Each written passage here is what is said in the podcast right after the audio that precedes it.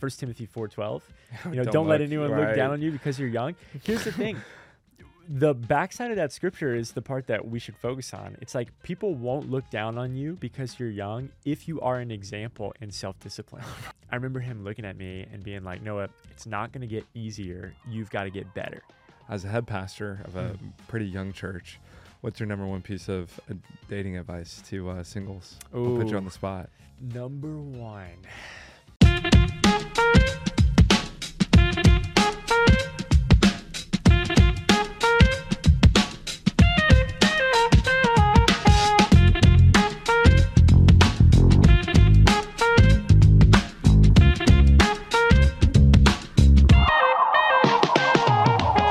What's up, fam? This is JJ. Hey, I'm just as excited as you guys are for today's episode.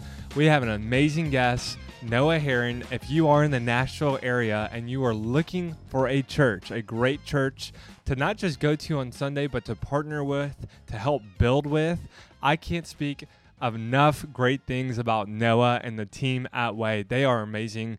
This episode really blessed me and challenged me. I think of an episode I wish I could have heard at 22, 23 years old when I was trying to figure out how to do community well, how to be vulnerable with other guys.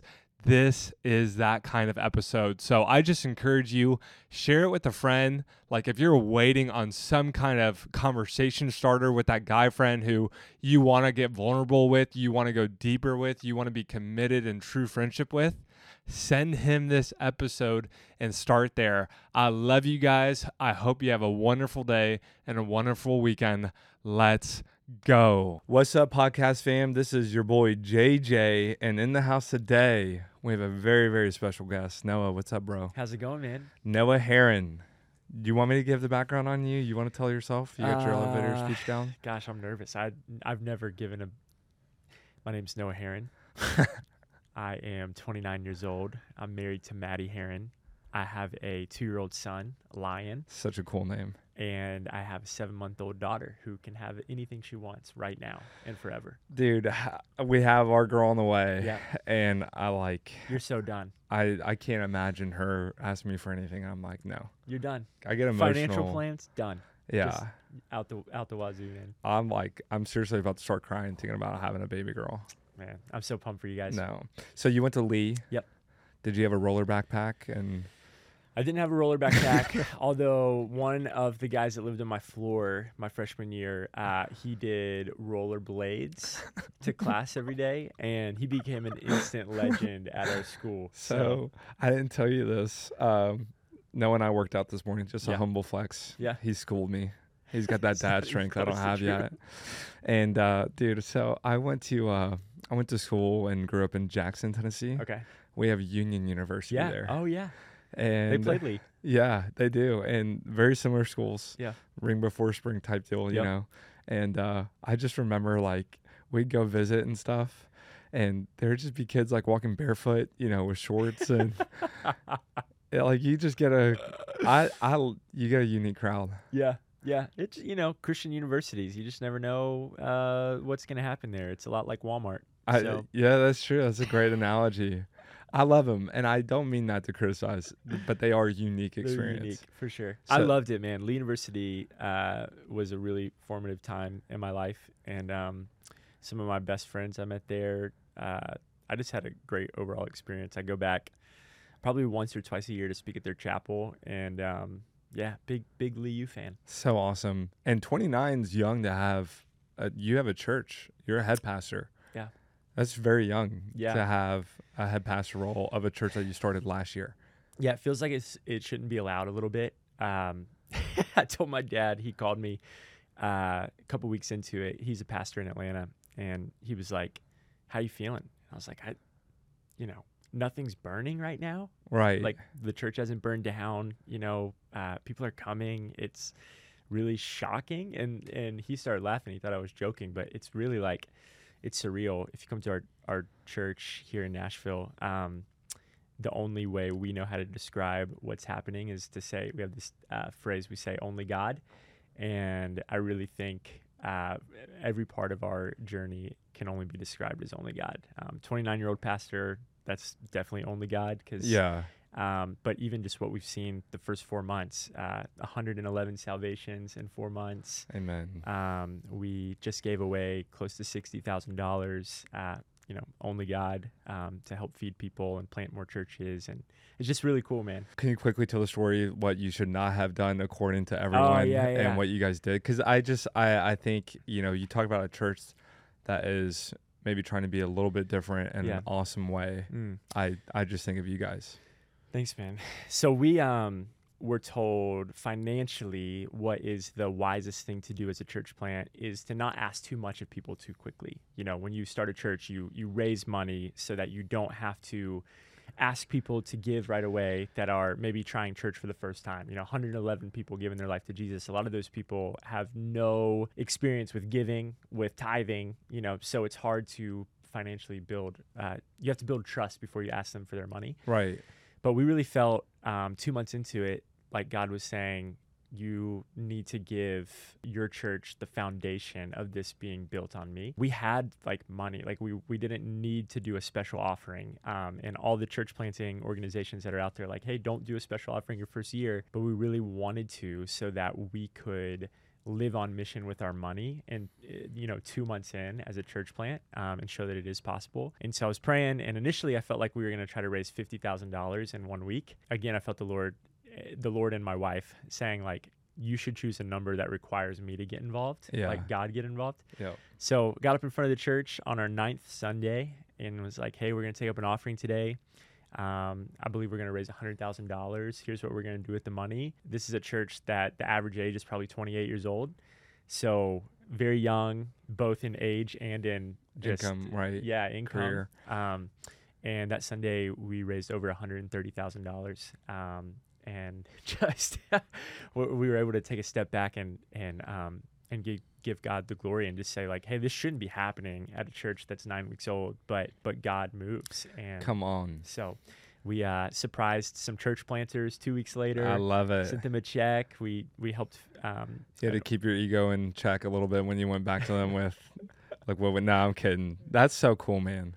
It's been amazing. So you feel that culture of generosity and giving has kind of permeated throughout the whole. Totally. Cause when you're a part of something like that, for us, it was so amazing. My wife and I, we've tithed to a local church since we got married. Our first paycheck as a married couple, we tithed on it, and we've been doing it ever since. But being a part of that moment really challenged us to be more generous with our money. What are ways that we can go above and beyond our tithe? That was one of the coolest experiences ever, what we felt. Just reminding ourselves, our money is not going to go with us into eternity. Right. But how we use our money could go with us into eternity. Amen. Building the kingdom, the fruit that lasts way longer than we do. And so we're getting excited about ways that we can give our money away for the first time in our life. It's so exciting. It's so exciting, man. You're getting me amped up over here. I love giving. Yeah. And I love challenging, we love challenging singles at Heart of Dating to give to a point where it costs. Yeah. Right. It's not hard to give something that doesn't cost much. Yeah. Right.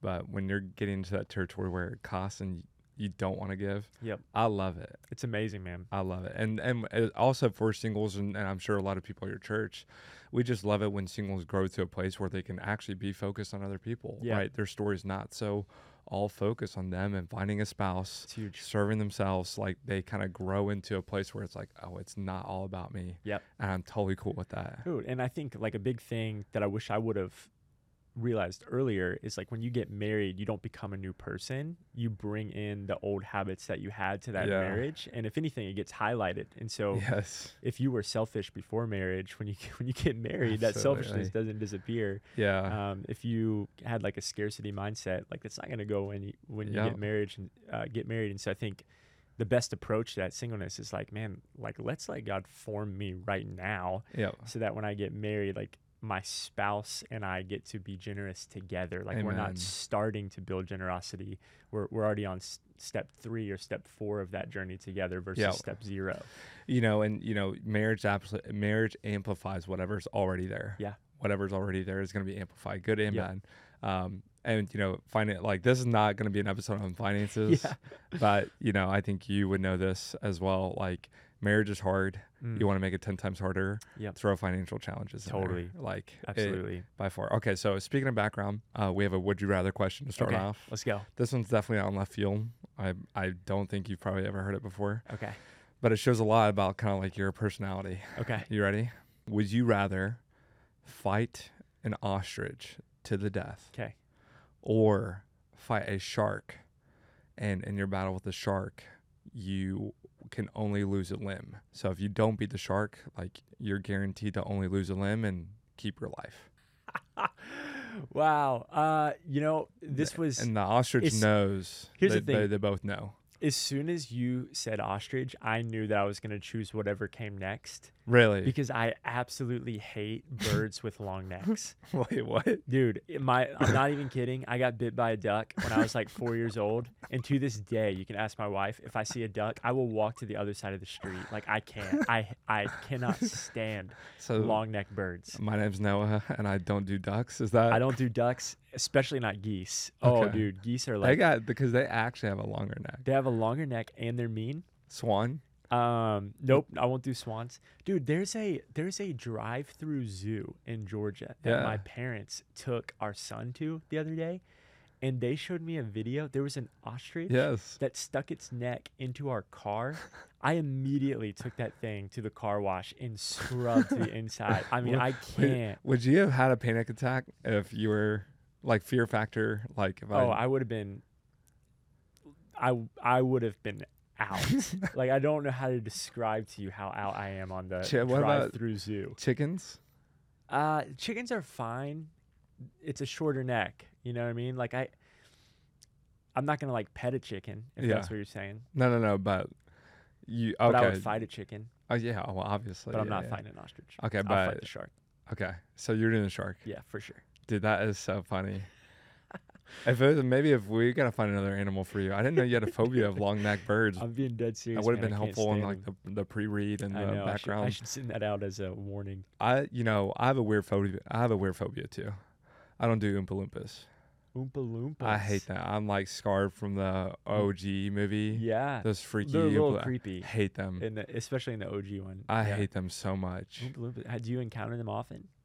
No, I hope I never do. Like, I hope they're not in these like little safari parks. I would beat the crap out. I would seriously. I feel my body tensing up, and I would just beat the crap out of one and run off before this little army came after me. Okay, so thank you for the background. Yeah, that was a great answer. First question for today would be, if you had a room, kind of like, I think podcasting's funny because you have 5,000 single Christian guys listening right now. Yeah. What would be the top question if we had like a main weekend, you know, with tanks and fireworks and hatchets, you know, like what would be, and we did Q&A, what would be the first question that you would get? I think it would probably have to do with pornography, you know, statistics that are out on how many people, but specifically men that struggle with pornography are pretty eye-opening. It's definitely something, even if you don't struggle with, you have to fight the temptation for. And with our culture, there's so many ways to be tempted with it that you could be doing, you know, the best that you can to avoid seeing it or looking at it, and it's still going to find its way to tempting you. And so, I mean, for the 3 years before we planted Way Church here in Nashville, I would go speak at events. That was my full-time job. I still do it. A good amount, but it used to be every single week. I'm speaking 2-3 times a week, and without fail, I would get 22-year-old come up to me, 24-year-old come up to me, hey man, could you pray for me? I'm struggling with pornography. And of course I would always do it, but I think with that issue, you have to really have a strategy, and it needs to be a biblical strategy, or you're going to keep coming short. Right. So like we talk about habitual sin. Yep. Specifically for that one, you don't have a book on winning against porn yet. Yeah. You know, but is that part of your story? How was that, you know, an experience in your life where, you know, you really were like, I've tried every practical way. Yep. I've tried to, you know, have the interceding prayer where they're breaking every chain over me. Yeah. And, you know, I counted days. Like, did you ever walk? Because I definitely did. Totally. Absolutely. Huge part of my story at this point. And I think maybe every guy's story. Do you just operate under the assumption that every guy under 30 is watch porn like at this point? Well, you know, I think it's weird. I think that there's really two spectrums that people swing to with it. At least what I've encountered, you have people who they keep it a secret and they're pretty like unaware that it is everyone's struggle. They feel like alone in it. They're like, yeah, I'm the only one who struggles this way. And you know, the idea of talking about it is like worst possible case scenario to them. They would, you know, they don't want to talk about it. They're right, trying to struggle with it in secret. Yes. And then I think that there's a lot of people who have normalized it. They're like, oh, we've all got needs, you know. I've heard people say, well, I'm 23 years old and 100 years ago I would have been married by now and getting these needs out another way, you know, like rationalizing. How common do you think, like, what would you say would be the breakdown of that? I think there's probably more people who normalize it than people who don't. I mean, I've seen in the church too, man. I've seen Christian content creators talk about how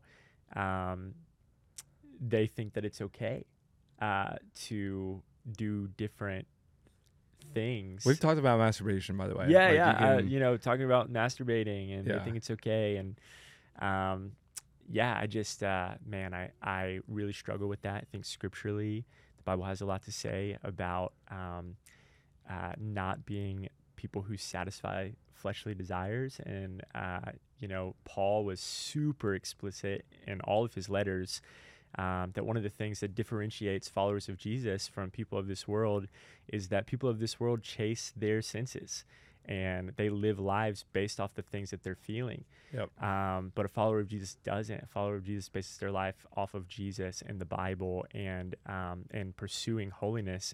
And I just can't wrap my mind around how masturbation or pornography or any of that stuff is pushing me to be more like Jesus. Yeah, absolutely. And we've had some great episodes. Have you ever read the C.S. Lewis letter on masturbation? No, I haven't. Okay. Whoa, he wrote a letter? Dude, on that? I get goosebumps thinking about it. Wow.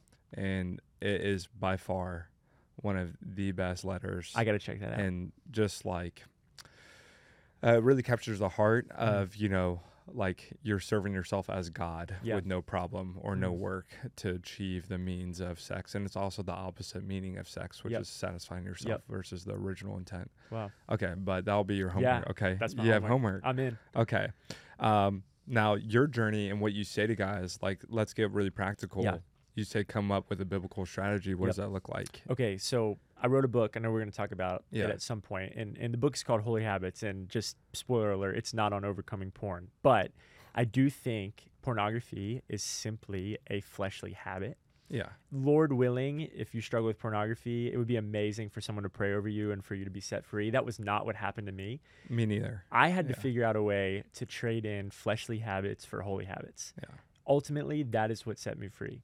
So it was going, okay, what's the issue? The issue is when I'm weak, I look at porn. When I'm feeling lonely, I look at porn. When I'm bored, sometimes I'm looking at porn. So I had all these things that were pushing me towards this fleshly habit.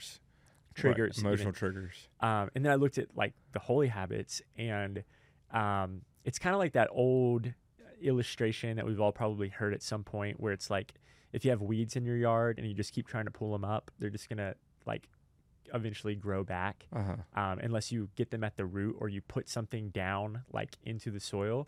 And so thinking about like, what could I put into the soil of my heart that will actually change my heart versus my outcomes, like my actions, right? The inputs. Yeah. So it was like, okay, I need to develop some habits that are going to change the heart, not change my actions. Like if I can change the heart, my actions are going to follow. And so it started with like a real pursuit of the Lord and like, you know, stuff that we might talk about later, like studying the Bible, prayer, but specifically with pornography, it started with an accountability partner. One of my best friends, a guy named Tyler, who lives just down the street now here in Nashville, where it was like, hey man, anytime I'm tempted, can I text you? Can I talk to you? Anytime I fall, can I let you know? Right. Like, can we make this blood pact that if I look at this, I'm going to tell you? Yeah. And you hold me accountable. Had you done accountability partners before that? Not with this, with pornography. You know, it was always like, hey, what are you struggling with? And I was struggling with porn. Even at Lee, right? Like, no, yeah. We would do like, I had like an accountability partner my junior year at Lee for like 21-day fast. Yeah. You know, I did one for prayer. You feel like it was maybe kind of like the hidden thing that no one was maybe, I don't want to like, not as a criticism, but I was this guy. No one was maybe brave enough to be vulnerable and say, mm-hmm. hey, I'm struggling with this. Yeah. And if maybe one guy out of 20 would have said it, yep, 19 would have been like, me too.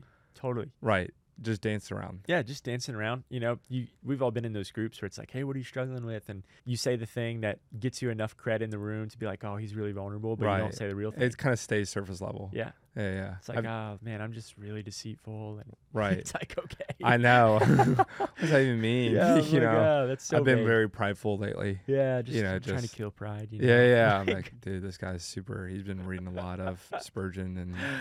I mean, and like, if that's like your heart's desire, amazing. But I just think, like, for most people, there are real things that we're struggling with. And I think the first step is finding people we trust to be wholly vulnerable with. Yeah. And say, like, this is what I'm really struggling with. Like, this is what I really need help with. That was a great double entendre right there. Mm. Wholly vulnerable. I love that. Was that on purpose? No, it wasn't. No? Okay. Right. I'll have to add that to the regular. No, but I'm dead serious. Like, I don't feel like I experienced the true fulfillment of community until we started going there. Yeah. Like, not just pouring, but true vulnerability. Yeah. Like, I did not have true friendship and true community until we were being truly vulnerable. Yeah. You feel like it was the same for you? Or? Totally. And through that, like, it opened up so many truths in my life that I didn't realize I was believing lies in. So, like, things that I would tell myself when I was struggling with pornography was like, like, I'm only struggling with this because I am 22 years old and single and not married. But when I get married, I won't struggle with this anymore. And then, like, got in community and these dudes who are married are like, that's such a lie. Right. Like, you will still struggle with it. And if you don't kill it now, it's not just going to kill you. It's going to kill your marriage. And so then it was like, oh snap, like, you mean you get to have sex whenever you want? Like, that was my mind. It's like, right, guys, you can have sex anytime you want and you still struggle with pornography? And they're like, yeah, because it doesn't go away when you get married. Like, you don't, to all the single guys, not to burst your bubble, but like, you don't have sex every night when you get married. Totally. Like, you know, you get into different rhythms and different seasons of life, and it's very normal to not, you know, have sex every night when you get absolutely. And so there are just times when you see something and boom, all of a sudden it's like temptation right there in front of you. Yeah. Like, no one would know about it. And if you haven't gotten to a place in your walk with the Lord where you can overcome that, man, just the idea of like, this doesn't just affect my soul anymore. This affects the person I love the most soul. Right. It's brutal. Absolutely. Yeah. I mean, the implications are so much greater. I mean, they should be great enough for when you're a single man to be important. Yeah. But obviously, even more so when you're involving someone else. Yep. And then you have kids. Yep. It gets so messy. Okay, so, you know, it could be porn, and that could be, you know, but if you had 24-year-old Noah, a couple years out of college, so kind of early in the career, figuring things out, and you can kind of go back and give him one piece of advice, what would you go back and tell him? I'm sure. Dude, mine would be, I know this for sure, I would say, Noah, stop wasting so much time. Stop wasting so much time. Yeah. I've never heard that one before. That would be it. I think when you are in a season, you always feel like you don't have enough time. There's like a where you are right now. There's like a theory, it's like a scientific theory. I forget the name of the theory. I could find it, but it's basically like, you fill the amount of time that you have, no matter how much time you have. And so, like, that makes sense. I look back on college, and I remember being in college and being like, gosh, I'm so busy. Oh, yeah. Like, I just have so much on my plate. Yeah. And then I got out of college, and I got a job, and I was like, what did I do in college? Oh, my goodness, yeah. And then you get out of college, you get a job, and you're like, man, I'm so busy. Like, work, and, like, I'm trying to stay fit, and, like, I have all these friendships I'm juggling. Right. I'm so busy. And then, like, you get married. Yeah. And you're like, man, now, like, I'm trying to be intentional with my wife. Right. And just every step of the way, like, you look back and you're like, what was I doing at that time? And I look back on my college years, but not just college, just my time that I was single. Yes. And the amount of like Netflix, the amount of screen time, the amount of caring about things that I care nothing about today that I spent was insane. And so I would look 24-year-old Noah in the eyes and I'd be like, you have way more time than you think. You should use it effectively right now. I think about the words of Paul, one of my favorite scriptures in the Bible. It's like a daily reminder to me, Ephesians 4:1. He says, I urge you, brothers, to live a life worthy of the calling that you've received. And I just think like, man, like you've been called, live a life that's worthy of it. Whether we want to or not, one day we're going to have to give an account of how we spent our time. Right. And how we stewarded what God gave us. Yeah, you think about the parable of the two servants who, you know, the master left them their wages and he came back years later and... Totally. What did you do? One of the most quoted scriptures by young people, it was my favorite scripture for a long time, is 1 Timothy 4:12. You know, don't let anyone look down on you because you're young. Here's the thing. The backside of that scripture is the part that we should focus on. It's like people won't look down on you because you're young if you are an example in self-discipline. Right. If you are an example. If there's someone to look up to. Yeah. And so it's like, I wish that at 24, I had been more self-disciplined with my time, more self-disciplined with asking what has God called me to do? Yes. And how can I start now versus just letting life happen to me? I mean, okay, so this is great. Because what happened? Like, because I think you probably could ask that question and ask, you know, every man who's married and with kids, you know, did you have that same issue? And probably about 99% would say yes. Yeah. Because they didn't really have a forced function. Yeah. You don't have any time now and you don't really have a choice in that or not. Yeah. Like you just have so many things built into your life. Yeah. Like you're not going to sleep whether you want to or not, right? Like you have to get up if you want to work out way early. Yeah, we got up super early today. Yeah. What time did you wake up? I wake up at 5 every morning. What time did you go to bed? Last night was late for me because we had a special date night, but I went to bed at 10:30. That was late. Yeah, normally I'm asleep by 9:30. Okay, that's great. So 9 o'clock you start shutting down? Yeah, we my wife and I play board games or cards almost every night. Wait, really? Yeah, and then what's your guys' top games? We love Rummy. Rummy? Yeah, all types of Rummy. I've heard about this one. It's amazing. You can play on cards. There's like Rummy Cube, which is like a kind of like a board game. We do that one a lot too. So that's your top one? Oh yeah. Okay. I need to play that one. It's so fun. And it's quick and you can keep score. We're very competitive. Dude, we just played Night Squad. Oh, have you played that one on Switch? Grant Skeldon. Oh, it's on Switch. And him and Alec and all of them play it. Okay. They play Smash and Night Squad. Yeah, I've been over for some of their Super Smash Brother games. I'm not great at that game, and they're really good. They are very good. Dude, they kicked my butt so bad. I went home and watched YouTube videos and started training, and I'm waiting to go back and get my revenge. And their wives are good. That's how you know they're serious. Their wives are just as good. It's insane. I have nightmares about playing them. Yeah, Cheyenne kills me. So, okay. Bedtimes, waking up early. Okay, so 24. Yep. You're wasting all this time. Yep. I definitely was wasting tons of time. I would say, you know, one way I would say it is I just had so much of my free time dedicated to pleasure. Yep. And leisure. Yeah, like my life was just crafted around having fun. Totally. Like fun, you could really say fun was a god for me. Yeah. What happened? Yeah. Like what took you from a young, and I hate to say it like all macho alpha male macho, like what took you from a young man to a man, but like what took you from a young man to like a man of God, like growing from the spiritual, you know, milk of babies, like a guy who is like hungry for God's word, disciplined in his life. Like I could look at all areas of your life and be like, okay, this guy has leveled up as a man. I actually remember where it started because at 24, I was leading a college ministry called The Gathering in Cleveland, Tennessee.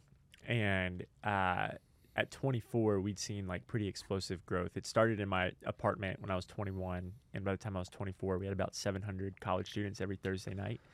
And we did in your apartment? No, we moved. We had 9 in my apartment when I was 21. And at 24, we had moved to a church space. And then once a year, we would do a conference.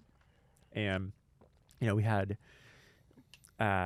guest worship leaders. We had Elevation Rhythm came one year. We'd have guest speakers come. And I think it was the year I was 24.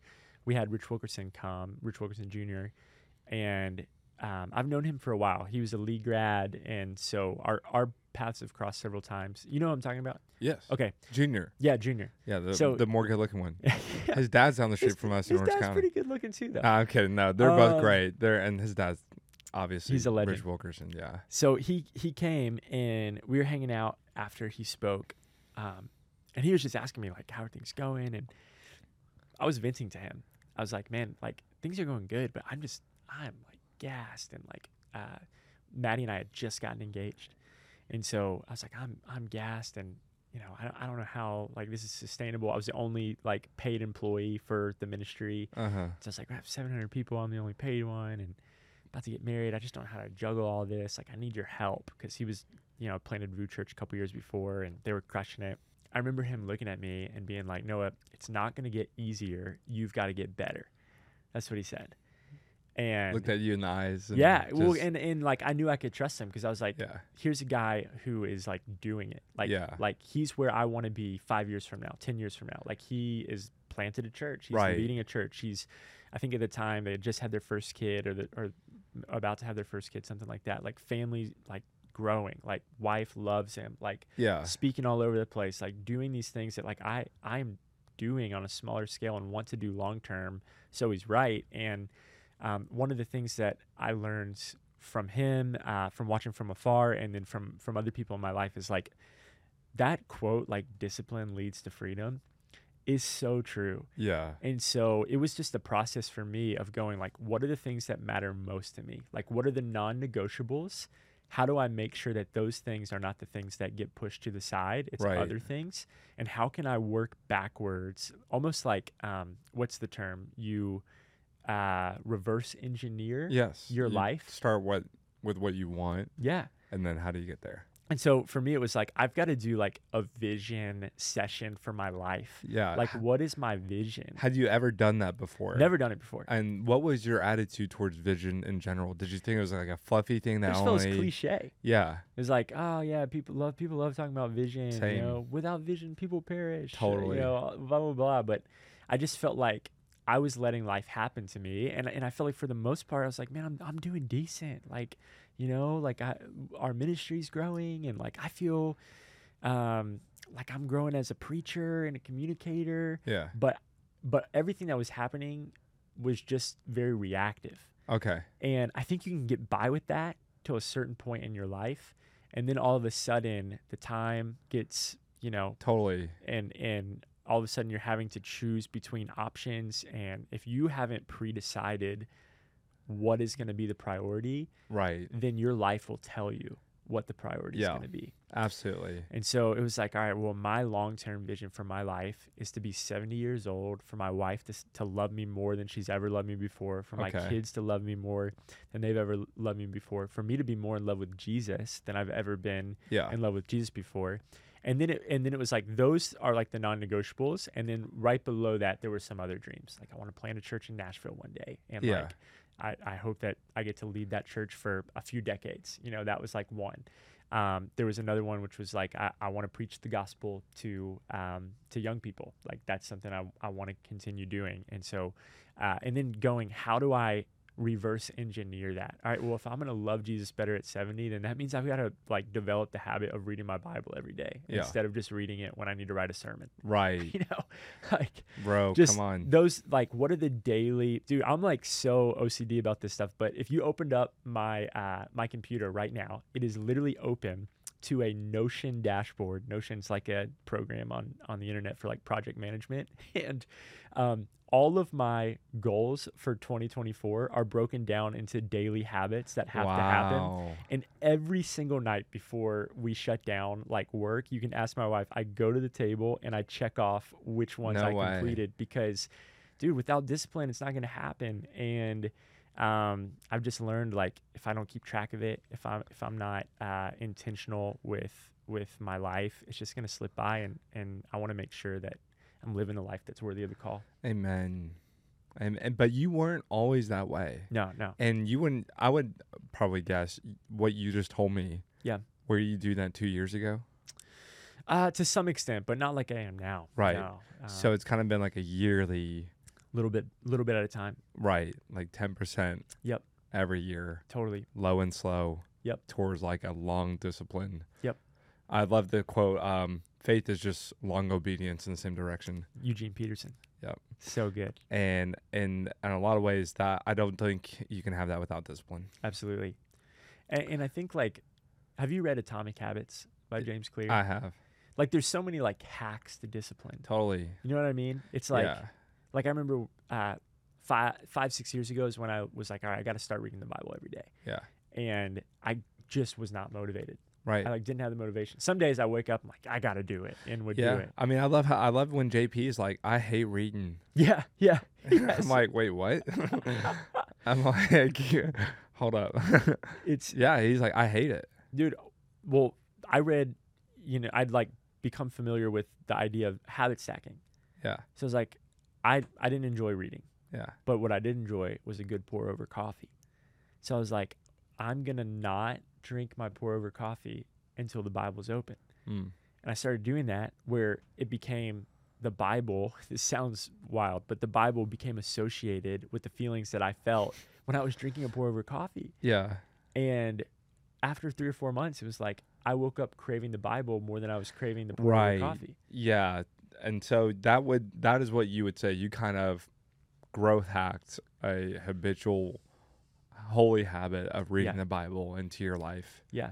Because you knew ultimately that was the best thing for your soul. Yeah. And for some people, that's just where they have to start. Yeah. Just, I think like the thing beneath all this stuff is like just owning your life. Yeah. I posted something on social media today, like, that I just feel really, it's like a timely word for like our generation, which is like, don't let 2024 be a year where you watch other people live their lives more than you live your own. Yeah. And I just think with social media and with like a lack of self-discipline, like it's so easy for another year to happen that just happens to you without intention. Okay, first of all, banger of a quote. Thanks. That's going to be on Instagram. Yeah. But 2, so say I had a young man. He's like, just like Noah, he's 24. Yeah. So first of all, I loved your situation though, because you had a challenge, like you had a burden on your shoulder that was forcing you. Like it was, I love the idea of quote, force functions or systems, you know, like this is on my calendar so that whether I like it or not, it's got to get done. Yep. And if I don't do it, I'm going to look like an embarrassment. Like there's a force function. So what would you say that's imperative to a guy growing? Like that kind of force function, that catalyst, like if I had 24-year-old Noah here or maybe a guy who didn't have a whole ministry on his hands and he's the only paid guy for 700, like what would you tell him or what kind of question would you ask him to like get that kind of, I like the word ownership, to take full ownership of his life? Yeah. I feel like there's 2 questions that every guy has to answer. The first one is like what are you called to do? That's like what's your purpose? What's your why? Like for me, I believe wholeheartedly my why is to help people follow Jesus. Yeah. Primarily through the teaching of God's word. Like that's what I think my why is, vocationally. And then the second thing is, what would it look like for you to be challenged in that? Guys love challenges. Yeah. You know what I mean? Like if it's, I think there's a like bigger issue in the capital C church, which is just like, how do we challenge people with more, you know, like following Jesus is meant more, is so much more than like the end goal being going to a church and holding a door. Yeah. Which is like amazing. Like we need people to do that at Way Church. So if you're listening to this and you live in Nashville, like please come like greet people at Way Church. But like that's not challenging enough to keep me engaged. Right. Like I want to be called to something higher. Like how can I do more? How can I make a bigger impact? And so when you know what you're called to do, it's like, what would it look like for this to be a challenge? What would I have to do in order for people to look at my life and go, that's not Noah. Yeah. God's got to be doing. Paul talks about that. He talks about having so much discipline that in every area in your life, a non-believer can look at and it points to something greater. Yep. Which is amazing if you think about it, which because it extends. There's no safe area in your life that's off limits to Jesus and the discipline that he brings into your life. Yep. Because the discipline isn't, and we can start closing, but I think this is probably the most important. The discipline isn't for discipline's sake. Absolutely. Tim Tebow was talking the other day, and this was like a year or two ago, and I loved it because I grew up in this like, put your head down, work hard, discipline for discipline's sake. And he goes, that might work, but it's not going to be effective. Totally. What you need to teach is vision. Yeah. You need to teach a young man to want a state championship so badly that he will do anything it takes to get there. Yep. To want him to want to win MVP All-American so badly, the hard work will come. Yep. The discipline will come because he desires it so much. It'll be sustainable. Right. So we don't discipline ourselves just for discipline's sake, just so we work hard, just so we can work up at 4:30 and be Jocko Willink and David Goggins and yelling. Like, I get there's like some kind of coolness to that. Yeah. Which I would actually just say is ego and failing themselves. But like the discipline is for something, it's a byproduct of just wanting to be so near to Jesus in my life and my life so badly in every area to point to Jesus that I'm desperate, that I'll do anything it takes in every area of my life to have that. So good. Right? It's like, I think you see that in... Have you ever read Celebration of Discipline? No. No? My favorite book. Okay. Really? You should read it. I read it every year, and it's about spiritual disciplines, which is what my book, Holy Habits, is on. And I'm talking about discipline to spend time with God, like the habits that, put you in the presence of God. But in the book, I share, like, the power is not in the habit. The power is in the person. Power is not in the habit. Power is in the person. So, like the habit is not the goal. The habit just gets us to the goal. The habit just gets us to the presence of God. It's just like putting us in the place to have an encounter with Jesus. And I think that it goes with spiritual disciplines. I think it goes with just daily discipline. The whole point is Jesus. The whole point is glorifying Jesus. And self-discipline is the byproduct. It's something that comes when that is your goal. Right. Because someone who wants to glorify the Lord is not going to waste their life. Right. Someone who wants to whatever your calling is, maybe you're not in vocational ministry listening to this, but you feel called to start a business or just to be a great employee. It's like someone who wants to honor the Lord is not going to be a bad employee. Right. Because you want to honor the Lord in your work and in your deeds and in your speech. And you want other people to look at you and go, man, there's something different about them. And so... yeah, man, just so good. That's great. I actually really like that quote. Now, I know we didn't get to talk about your book much at all. It's great. But I actually like that. Yeah, because I want people to know you. Yeah. And trust you and your voice and your story. And then, of course, I actually, in full transparency, haven't read Holy Habits. It's great. But I want to after talking to you. It's a good time to read it. So what do you feel like you kind of, you felt like you pulled in your personal experience? And then a lot of effective teachers on habits. Like, how did you kind of build the book? Yeah, I just wrote down what are the habits that I feel like could make the biggest impact with the least amount of struggle to implement. Those are the habits that I focus on. So, like... biggest habits, least... biggest impact, least time commitment. Okay. So, like, hey... are you lazy in that sense? I have to fight it. Yeah. I feel like everyone has to fight laziness to some extent. I think I'm way less lazy than I used to be.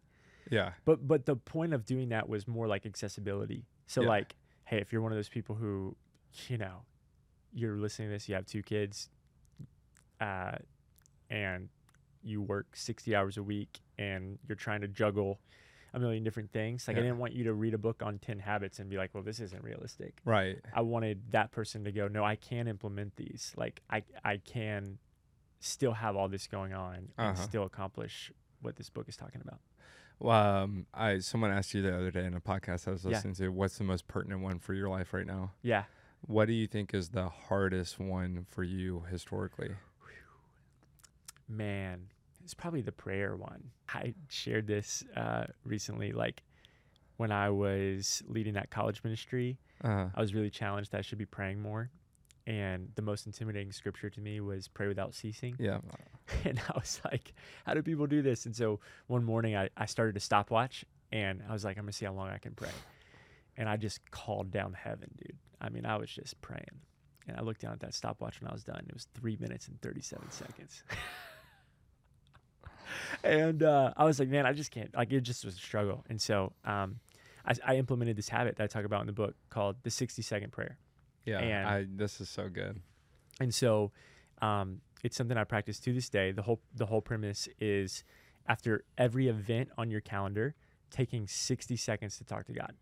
So right after this, I will go downstairs in the parking garage, get in my car, and before I drive away, I'm going to take 60 seconds just to thank the Lord for this conversation, for JJ, for Kate, for Heart of Dating. Like, I'll just talk to God. God, thank you for this. God, I'm headed from here to take over for my wife for the rest of the day to watch the kids while she's on some work meetings. And I'm just gonna be like, God, will you just bless my time with my kids today? Wow. Like, please let this be intentional. Thank you for the gift of children. You know, something like that. 60 seconds, I'm on my way. And it started as something that I had to do intentionally. I actually scheduled it like in my calendar notifications. Yeah, like right after a coffee meeting, pray. Yeah. After whatever, pray. But now it's just a habit. It's become a habit. I've been doing it for 4 years now, something like that. And that has absolutely transformed my prayer life. I thought that praying without ceasing meant that you had to pray for hours a day. Right. Now I know that it's just having an ongoing conversation throughout my day with God. Amen. So, shout out to Words with God. Words with God. Addison Mabir. Amen. Hey, man, this was so awesome. This one hasn't been asked in a while, but I think we should bring it back because I'm definitely curious. As a head pastor of a pretty young church, what's your number one piece of dating advice to singles? Ooh, I'll put you on the spot. Number one, I would say don't go on a date hungry spiritually. Yeah, there it is. I don't go to the grocery store when I'm hungry because I just buy whatever. Right. I wouldn't go on a date if you know you're hungry spiritually because you'll come back with something you don't want. Especially out of that intimacy. Yep. Hungry for intimacy. Yeah. Like, it's bad, man. I've seen it happen so many times. Well-meaning people, good people, people who love Jesus, but they haven't reached the point of being satisfied with their relationship with Jesus above everything else. And so they, they go on dates, they get in a relationship with the wrong person. Mm. And they would have known or figured out it was the wrong person if they had been satisfied in their relationship with Jesus. Right. But they don't, and then they get 2 years into the relationship and it ends in a messy breakup. Right. Or, Yeah. So dating out of abundance of intimacy with God. Dude, when I met Maddie, I took her on our first date. And on our first date, I said to her, hey, the moment this feels like I'm not your husband, break up with me. I'm dating to try to find my spouse, and I do not want to waste your time, and I am begging you not to waste my time.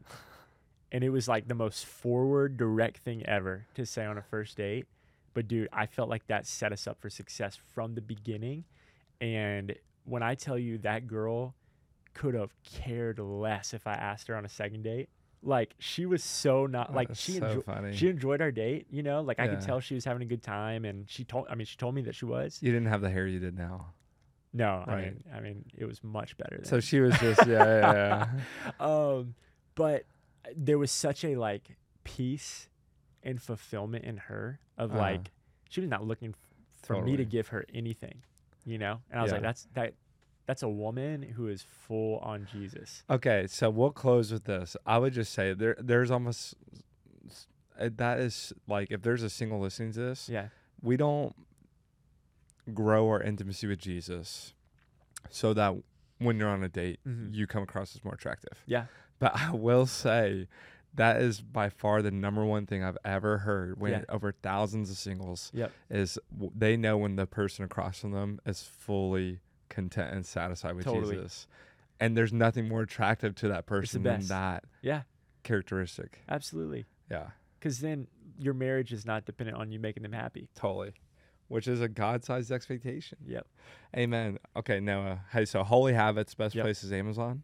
Yeah, Amazon. It's in Barnes & Nobles, a couple other big bookstores, but Amazon's probably the easiest. Well, you have a great voice too. Is it on Audible? It is, but it's not me reading it. What? I know. I'm so upset. But thank you for saying that. I would love to listen to your voice. Just the next book. It's non-negotiable. Okay, please. You have a great voice. Okay. Well, thank you so much, bro. This was a lot of fun. Honored, man. Love you, JJ. Love you too, bro.